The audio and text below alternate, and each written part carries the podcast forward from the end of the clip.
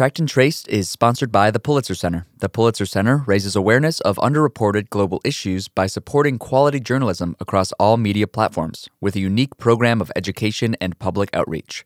Learn more at pulitzercenter.org. Hi, I'm Ali. I work for the Science Gallery. Um, I'm working on a podcast about surveillance. So, would you guys be willing to answer a few questions? So, what do you guys think about surveillance? Surveillance? Yeah. Um, depends on what it is, but I think it can go too far. It's funny. I just saw a camera. I think uh, it's good to an extent. I don't think that they should like, like I think it's good if somebody steals something. We have surveillance cameras to like check where they went and everything. But like as far as like invasion of privacy and like stuff like that, I don't think that's too good.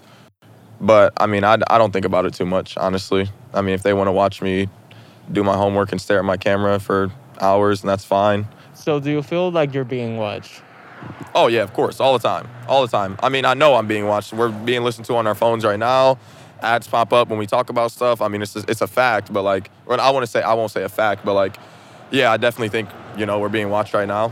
I think that in moderation, it could be a good thing, but it can also be a very bad thing. I think that it can get a lot into people's personal lives that they maybe don't want to share with other people. But at the same time, I think that it can ensure the safety of some others. Um, I think it's important to have good surveillance, like on our community, so that if anything bad were to happen, like there's something to account for that. How do you feel about your information being sold to third parties? Oh, it's awful. Uh, it's ubiquitous. You can't really avoid it if you use applications or social media or things like that. But um, if there were alternatives, I would be absolutely interested. Um, to protect yourself from surveillance, um, first off, I would say I just don't think that that's your job to do. Yeah. Um, I think that that is entirely a responsibility that's been thrust upon the common person when they should have no obligation to protect their own privacy. It should be protected for them by. That being said, um, if you could do anything, I think one of the big things is just be vocal about the, the issue, raising awareness. Oftentimes, problems like these persist because they exist in silence.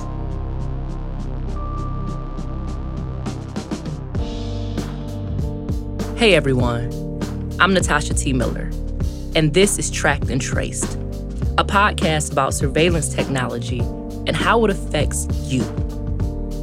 I can't believe it, but today is our final episode of the series. If you're listening for the first time, before this one, you might want to go back and listen to our previous episodes. We covered school surveillance, parking meters, drones, the foster system, and surveillance of Muslims following 9 11. We also focused on police surveillance in Detroit, including Project Greenlight and ShotSpotter. So today, to wrap it all up, we're taking you back to Detroit. Later on, my co host Antoine Scott will talk with author, poet, and data justice organizer Tawana Petty about how surveillance impacts Detroit residents. But first, our producer David Lyons spoke with three of our reporters to talk about what's next for surveillance technology here in Detroit. I'm David Lyons, one of the producers for Tracked and Traced, and I'm sitting here with three of our reporters or editors who you've heard from on Tracked and Traced this season. And for our last episode, we wanted to do a little bit of a roundup of what's going on with surveillance in Detroit and talk a little bit more about accountability and transparency with the City of Detroit police surveillance systems. So I'm going to first introduce our reporters. We've got Eli Newman, WDET reporter. Hey, Dave. Uh, we've got Russ McNamara, also a WDET reporter. Hey, everybody. And Bryce Huffman for, from Bridge Detroit. What up, Doe? All right. Let's start off with Bryce. So, Bryce, earlier this year, you reported for us on ShotSpotter and how the city of Detroit has been implementing that across two districts, but there's been some changes taking place, or at least proposed changes. Can you tell us about what those are? Yeah, so I think first, uh, just a quick recap of what ShotSpotter is. It's an audio gunshot detection system. Uh, they install microphones at specific locations that pick up the sounds of gunfire. Uh, the company, uh, ShotSpotter Incorporated, then gets that sound and then determines whether it's a gunshot or not, and then sends it to the police.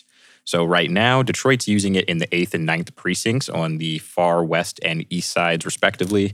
Uh, and it's only in about a six or so square mile radius right now, but the city wants to expand it to cover 28 miles across the city. Uh, and they want to use the American Rescue Plan Act funds to do that, uh, $7 million to be specific.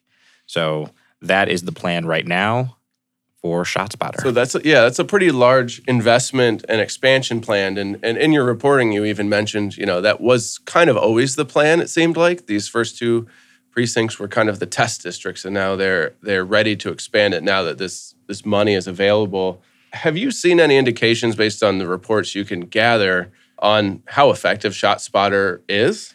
Yeah, so I think with ShotSpotter, it's tricky because there is the public perception part of it, as where, you know, if you're in the eighth or ninth precincts, do you feel safer having ShotSpotter around versus what the numbers that DPD is giving us actually say? So uh, in the eighth and ninth precincts, just last month, the department released a uh, report on ShotSpotter, or I should say, did a presentation about ShotSpotter where they said that the 8th and ninth precincts both had a 34 and 53% reduction in Part 1 violent crimes. Uh, and Part 1 violent crime includes things like homicide, non fatal shootings, aggravated assaults, and such. Uh, so those precincts that have ShotSpotter did see a decline, but the non-ShotSpotter precincts saw an even bigger decline of 63%. Hmm. So is ShotSpotter working? If you ask the police, they'll say yes. They they love having another tool that helps them fight gun violence. But how much is it working? I mean, those you know, there's not any data that the department has given to the public that uh, shows that ShotSpotter is the reason for these declines in violent crime. Okay, and one more thing about um, this possible expansion. I guess my question is what's stopping this expansion potentially? Who's opposing it, if anyone? Uh, what process does it need to go through before this this seven million dollar expansion is approved? Yeah, so right now uh, it was supposed to go before City Council a couple weeks ago, but the city, um, and, and, by the city I mean the mayor's uh, administration, at the behest of the police department, actually took it out of the agenda so they could, you know, get more public buy-in. So right now, the city's doing a bunch of community meetings to fight what they're considering misinformation about ShotSpotter. Uh, there's a lot of privacy concerns with it. There's a lot of, uh, you know, concerns about where the data is going.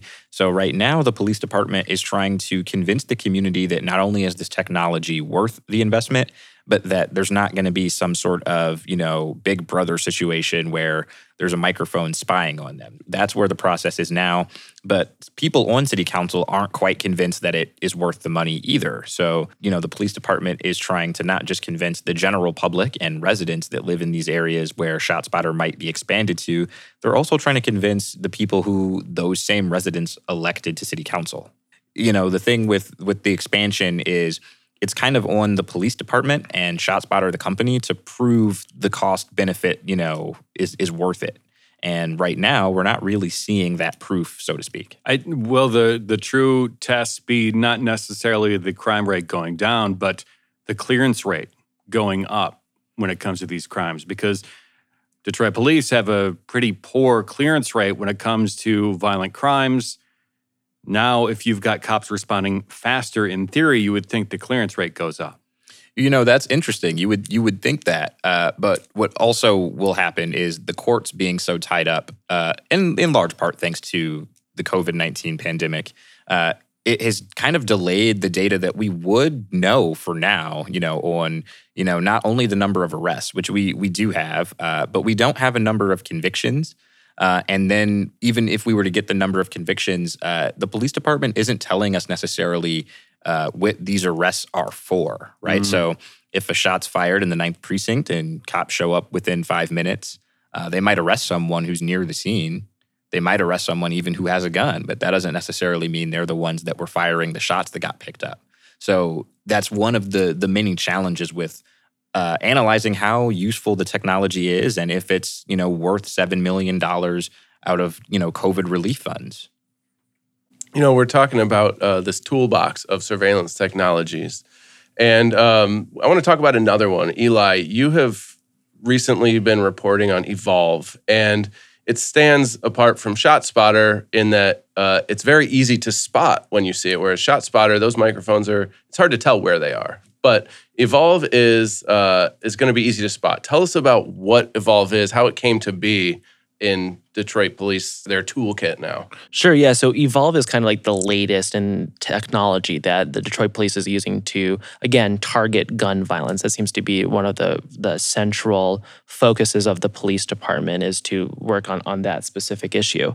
And so Evolv, and that's spelled without an E at the end, so it's like ends with a V, um, is a weapons detection system that kind of looks like a metal detector. Um, and not necessarily like a metal detector that you would go through at like an, at an airport that's like that single file line. It's more so like these gates. Uh, the Boston-based company calls it a uh, security checkpoints, really. So it kind of resembles like these metal detectors that you might see entering a Best Buy or one, another kind of big box store. They're these, you know, kind of plasticky looking. Uh, structures that you would walk through. And and to your point about it being something that people might be able to see. I mean, there, you know, maybe a, a watchful eye could see it, but they, they are innocuous enough that they can kind of be set up and be passed through in a way that I don't think necessarily people are aware of what's going on.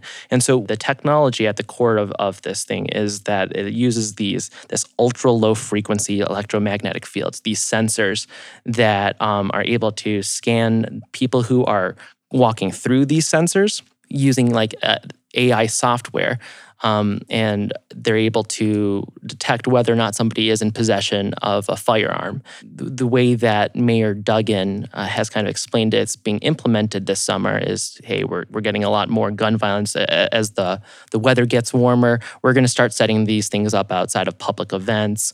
Um, I've heard heard reports of, of people seeing them at the Grand Prix that just occurred or at Pride at Hart Plaza or around the Movement Electronic Music Festival. But Duggan also spoke about how they might be used around uh, block parties or outside of like late night clubs where a lot of this um, gun activity is prevalent. And how many of these Evolv machines does the city have right now? Yeah, so the city approved a little bit more than $1.3 million purchase of 10 of these units. And I don't know if that's necessarily like uh, uh, how many of these individual plastic structures there are, but I it's I would consider it a gateway. So 10 of these gateways. And the way that they describe it is that they're going to be kind of going around town and setting them up whenever they're expecting um, a, a, large gathering of people with this expectation that shootings could occur. I, I, think a lot of this, what we're seeing is is developing. Like I said, this is a fairly new technology. So in theory, what is supposed to happen is that there is an officer who is kind of out on the side. They have a display. They're seeing, you know, if there's any kind of red flags that come up when somebody passes through the sensors. Um, they're supposed to s- approach that person, um, ask them to step aside, see if they have a concealed um, uh, weapons license, a CPL. Uh, um, to if because you know you can in Michigan it's an open carry state, so we can have firearms if they're holstered and visible, right? You can have an AR style rifle if you, so long as you keep it on your back and in full display, right, and mm-hmm. not necessarily you know cocked and and loaded and you know ready to fire off.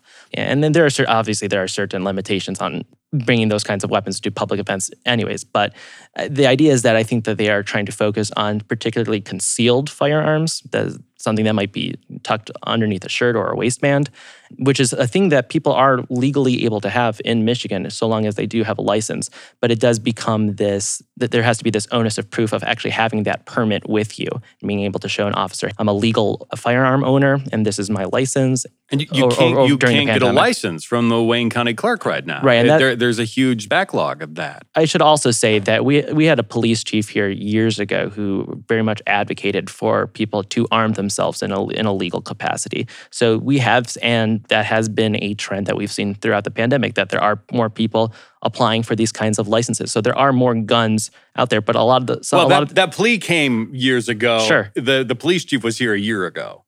That, that right. this is true, correct, correct. Yes, yes. This is this this was uh, Chief uh, James Craig, who is uh, no failed lo- Michigan gubernatorial candidate. Well, he's still well, he's a write-in candidate. He's a write-in candidate. He's still. I, I applaud your optimism.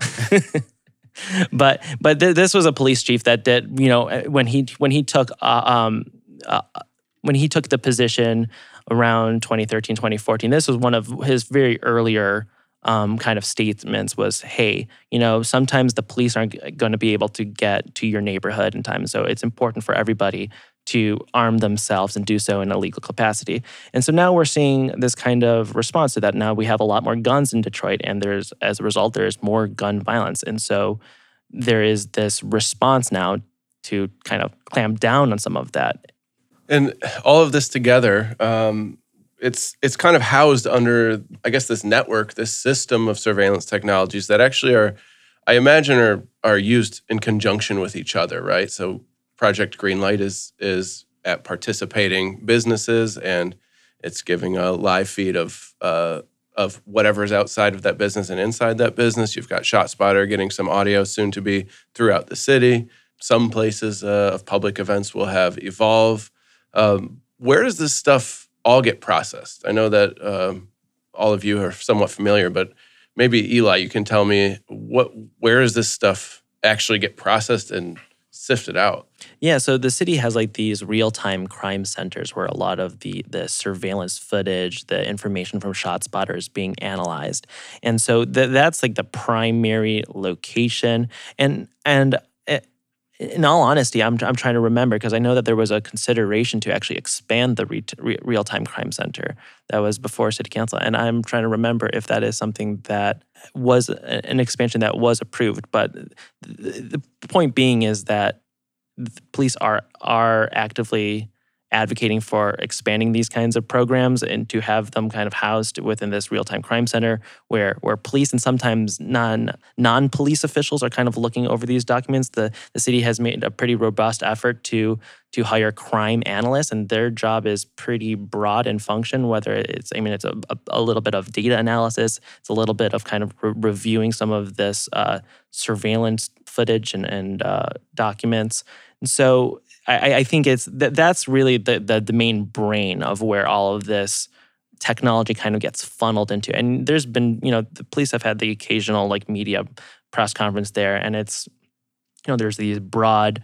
Um, there's all these screens. It's very much like a looks like a very high tech kind of uh, situation there. Yeah, it, it looks, and I and I don't mean to sound funny when I say this, but it, it looks kind of like um like a villain's lair in a in like a sci-fi movie.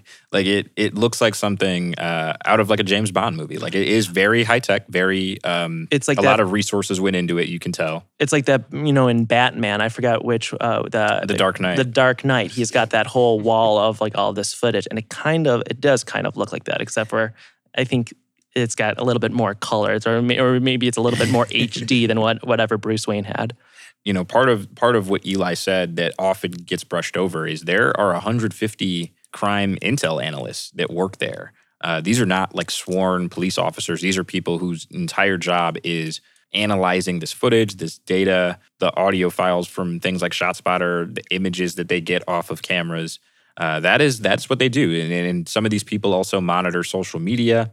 We hear the police talking, especially you know spring, summertime, a lot about the drifting and drag racing detail. Uh, so these analysts, you know, they're they're combing the internet for leads there. And I think overall, when you look at how the city uses its surveillance technologies that it does have, they're all used in conjunction together. And if you ever ask the police about it, they always, you know, anytime there's a criticism, they're like, it's just one tool, you know, as a part of a big network. Uh, it's just one tool we're using to fight crime, you know? So that makes it a little difficult to pinpoint which of these technologies is working, which of these aren't maybe maybe not working as well, uh, and and then it gets really hard to pinpoint the why some things are working better than others. And, and I think it should be noted that I think part of that that difficulty in assessing the the uh, how well these technologies are being used is kind of like the lack of third party assessments that happen. And we do know that there was this one uh, assessment done by uh, Michigan State University for Project Greenlight. Now, that was being paid by the city and funded by the city, this research. But analysts there did determine that there wasn't any evidence to show that Project Greenlight was mitigating crime. They didn't say that there was any evidence to support that it wasn't mitigating crime, but there wasn't en- en- enough there to say, hey, this is definitely a thing that is working. Except I think it was carjackings. Yeah. I think that oh, was it the was. It was. thing. Oh, it was yeah. for carjacking. Okay. Yeah, yeah. It, it so the thing with with Project Greenlight and and facial recognition algorithms and ShotSpotter, it's not that these technologies don't work at all or that the police are lying about you know what the technology the limits of the technology and the capabilities of it it's it's really about the transparency as far as how well is it working you know is it is it getting the bang for the buck that you are proclaiming that it does? And you know for things like shotspotter it's potentially a little too early to say one way or the other. For project greenlight though it's been around six years now and we still don't have like a clear answer is this worth the investment? And i think that's something that maybe isn't the biggest problem for the police department but it, i think it's something that they need to begin accounting for a little bit better because business owners saying yes it makes me feel safer doesn't mean that it actually is making things any safer.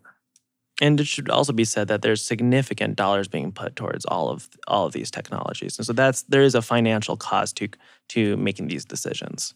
And that's where transparency in academia comes in, where they can actually study the cost benefit of these programs and maybe sure clearance rates went up by a few percentage points and you got a few more arrests out of it.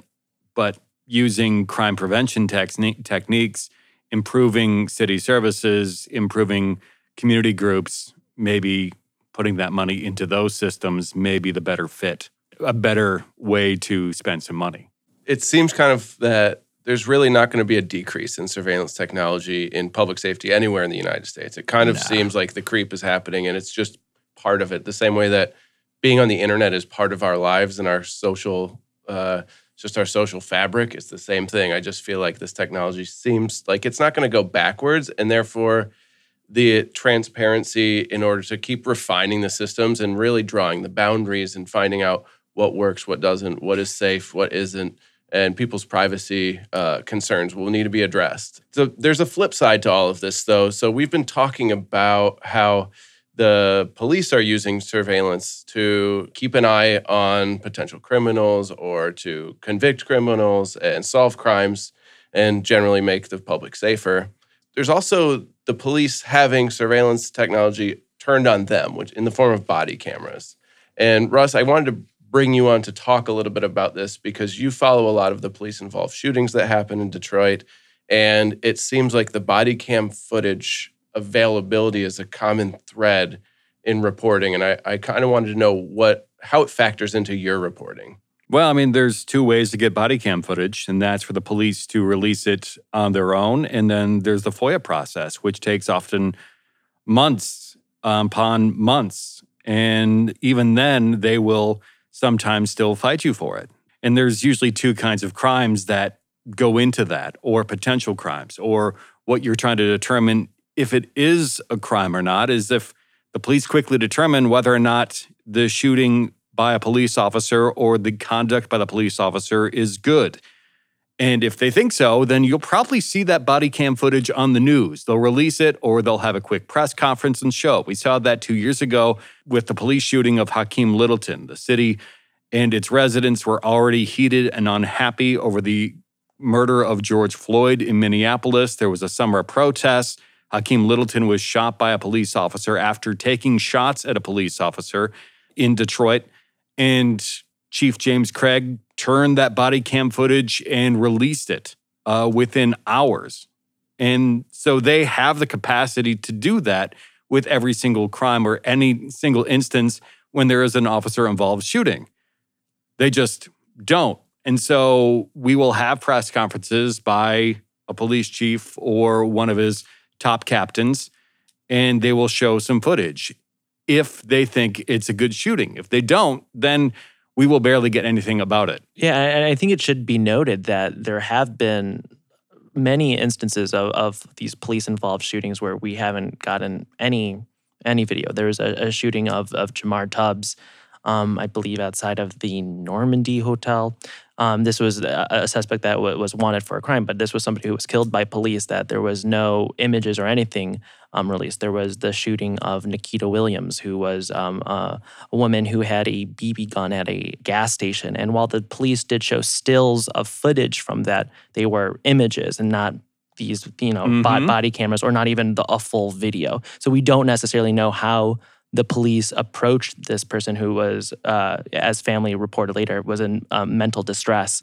And so there seems to be no rhyme and reason. And so if the department doesn't want to willingly give up body cam footage, then that already kind of is a tip that okay, what's the deal here? Is you know because I I understand that decisions are made in the heat of a moment. There's always going to be some level of gray area, but at the same time, transparency is transparency. You can release that to us. Now, even after the FOIA process, which, like I said, can last months, there's costs involved.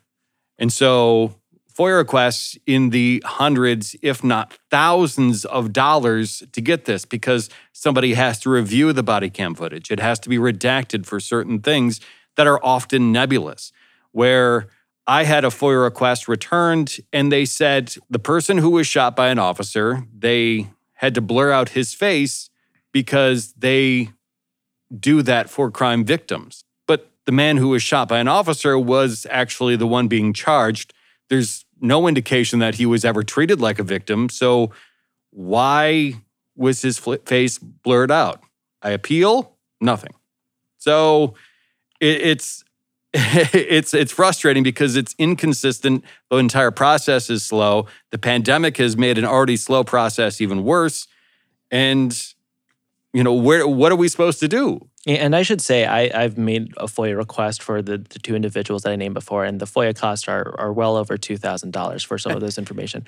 And what I think is really interesting is we're just talking about body camera footage as it exists in the public sphere for this kind of journalistic accountability that we're sometimes able to do as part of our job.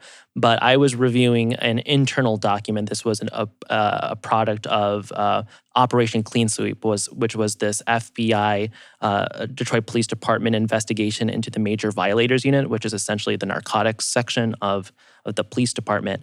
And uh, in their review of a police body camera footage from the various uh, uh, drug raids that they were doing on homes and various locations throughout Detroit, they would note that while the initial footage uh, of the actual raid, you know, police officers entering a building that would be seen, but eventually these officers would just take off their vests. So when it came time to actually like dispersing, you know, going through what the the drug seizure was, or kind of how they talked to individual um, people at the scene, there wasn't really any footage of that. So this is, you know, it's one thing to be, you know, uh, have some of this footage appear in the public domain, but even uh, amongst like the the people who are responsible for this kind of oversight within the police department sometimes it doesn't necessarily even provide enough information for them to figure out what's going on.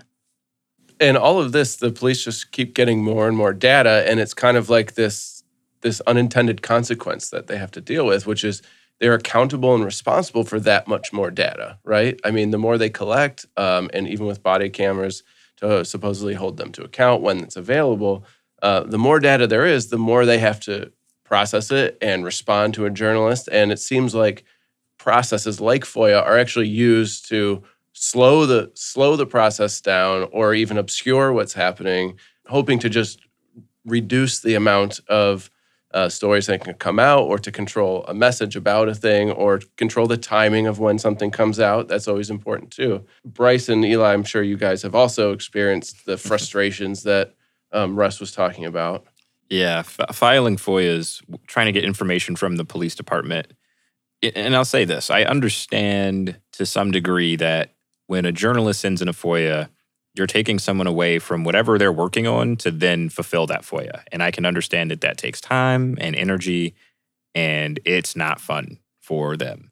But also, we shouldn't have to pay thousands of dollars for things that the police department often gives out for free. Uh, mm-hmm. When when something makes, like Russ said, when something makes them look good, they will upload it. They will hold a press conference and say, "Hey, we're not only going to show you the video, we're going to point to things in the video, we're going to explain what we are seeing in the video.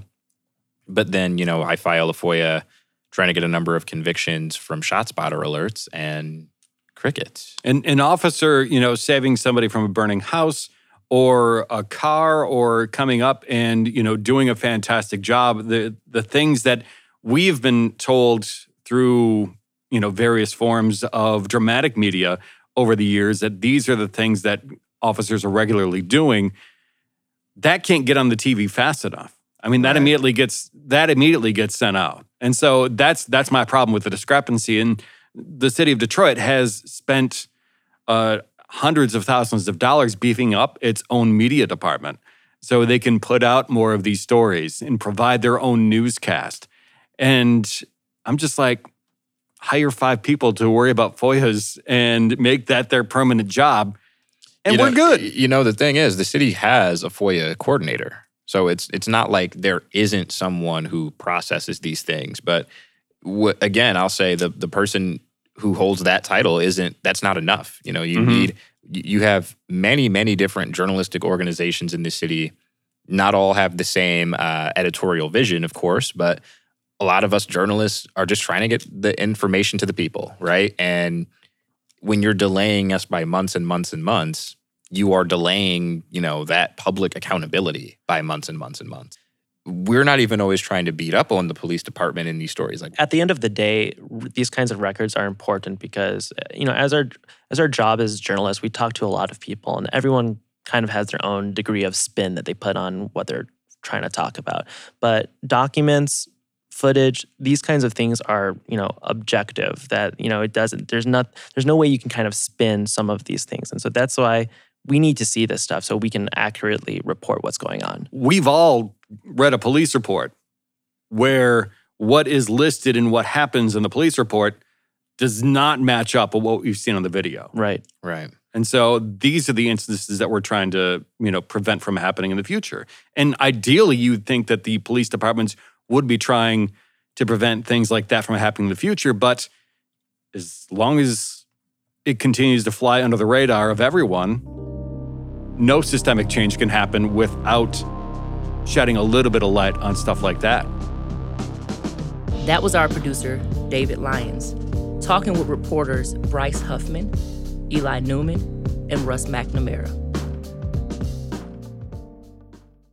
Celebrate 75 years of public radio in Detroit with WDET. As our spring fundraiser commences, let's unite to support what makes Detroit unique. 75 years of people powered radio. Invest in WDET's next chapter at WDET.org or tap donate in the mobile app. So we heard about the reporter side of Detroit police surveillance. But we wanted to know how expanding surveillance and data systems affect Detroiters. To do that, my co host Antoine Scott called up one of the leading voices and organizers for data justice in Detroit, Tawana Petty. My name is Tawana Petty. I also go by Honeycomb. That, that is my artist name, and some people call me Honeycomb. But I am a lifelong Detroiter, born and raised. And yeah, I, I love my city, all, all the ups and downs and arounds that come with being in a predominantly Black city. And so I got into this field of work uh, data justice work is is what you know um, how I define myself as a data justice organizer um, and a visionary resistor. I got into this work as someone who grew up in a city that essentially has, I would say, suffered under a propaganda assault my entire life. So I'm 45 years old. For my entire life, I've had to figure out how to feel good about where I live when the most mainstream narrative about where I live uh, has been negative and pervasive. And so growing up in that and and, and trying to have self-worth and feel value um, has been challenging. And so as an artist, as a poet who was writing that counter narrative, right, um, I, I started to learn more about media and its impact. And so that took me to the Allied Media Projects as an adult and learning more about like media liberation and what that looks like and how powerful narrative could be. I always understood it as a poet, but I really wanted to know how it transferred into like the digital age. Like, how can you leverage these other opportunities to write like the counter narrative? You know, we start off with like thinking about open data, right? Um, how do we get data more open and accessible to the community? And then, you know, over the years, I learned a little bit more about not just the uh, accessibility of getting more data into public hands, but how we were being impacted by those data systems. And so I joined the Detroit Community Technology Project as a um, as a coordinator a community researcher and coordinator. And then through that, we um, created our data bodies. And that uh, was a participatory research project through Detroit, LA, and Charlotte, and really looking at the ways that community members are impacted by these systems. And one of the running themes that would constantly come up across all three cities was we feel like we're being watched. We don't feel like we're being seen. You know, we feel like our data is being extracted for nefarious purposes, um, but we're not able to leverage that data for our benefit. So if I can't afford my water, it's following me everywhere. So now I can't get a house. Or um, if I make a mistake, you know, and I'm incarcerated for something, and I, even though I've served my time and paid my dues to society, I come out and I'm not able to be upwardly mobile. And so, really, just thinking about the ways data is integrated into these various systems to make decisions about our livelihood and not just on an individual level, how it impacts our family, how it impacts the ways decisions are made about our neighborhoods and, and whether they're disinvested in or invested in. Thank you so much for that introduction of yourself and your work. I think so many of the things that you talked about are important for not only our people here in Detroit, but for citizens all across the US to be aware of, and not just the US, but internationally. I think our stories are important. Is there any examples of shifts in policy or changes in policy that we should be asking our lawmakers for? Yeah, absolutely. We should always be asking our lawmakers. We should be demanding our lawmakers take some accountability for the systems that they have inflicted upon us. And so, yeah, Detroit, I mean, Detroit has tried to do so many levels of resistance to these systems. I mean, I'm coming off of a heartbreak with the Detroiters Bill of Rights and, and Proposal P. And, you know, going back to the power of narrative again, um, you know, that's a situation where if you look at it, community members voted overwhelmingly for reparations, right? To put a reparations committee in place. But Detroiters Bill of Rights and Proposal P was actually reparations in, prog- in process. You know, it was like affordable water, uh, truly affordable housing that considers Detroiters AMI when we're coming off a situation where uh, tens of thousands of residents were overtaxed, right? As an example, it was disability rights it was you know a right to true safety that put all these mechanisms in place it was ridding us of mass surveillance et cetera and so the power of propaganda well-funded propaganda to squash a lot of resistance movements is a well-documented uh, circumstance but i will say that detroiters have been resilient and, and visionary since before I was born, well before I was born. We have a long history of social justice activism here in Detroit. And, you know, one of the books that I often return to, especially in this moment where you're seeing a lot of union organizing, um, is Detroit I Do Mind Dying, a study of urban revolution. Um, and it's a tremendous book and, you know, it lifts up General Baker, may he, you know, rest in power, but, um, and other organizers on the ground in Detroit that were paramount to like union organizing. And then you think about like this resistance to face recognition all over the globe, right? And so, you know, there have been a lot of cities who've banned face recognition. Now, I will lift up that most of them, almost all of them, have been predominantly white.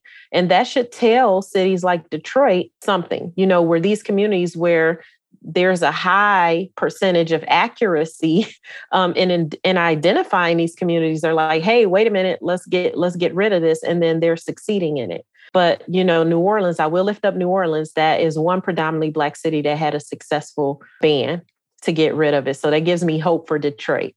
but yeah, resistance is is always anytime you see a system that's marginalizing uh, a community, you can find uh, resistance happening. Visionary, whether it's through art or policy and legislation. But I think people should really pay attention to the Biden administration and its promises through recent executive orders around like um, artificial intelligence and things like that and, and hold legislators to account to ensure that they're really putting their money where their mouth is and that they're investing in programs that create safety in communities and don't ramp up more and more mass surveillance. And Detroit, there's no shortage of mass surveillance. I mean, I see helicopters, uh, drones, uh, there's surveillance traffic cameras, there's, you know, there's Project Greenlight, there's real-time crime centers. There, you know, officers have access to surveillance on their mobile devices. I mean, there's there's just so much out there, but it has not made an impact on a quality of life of residents, has not made an impact on safety in the community.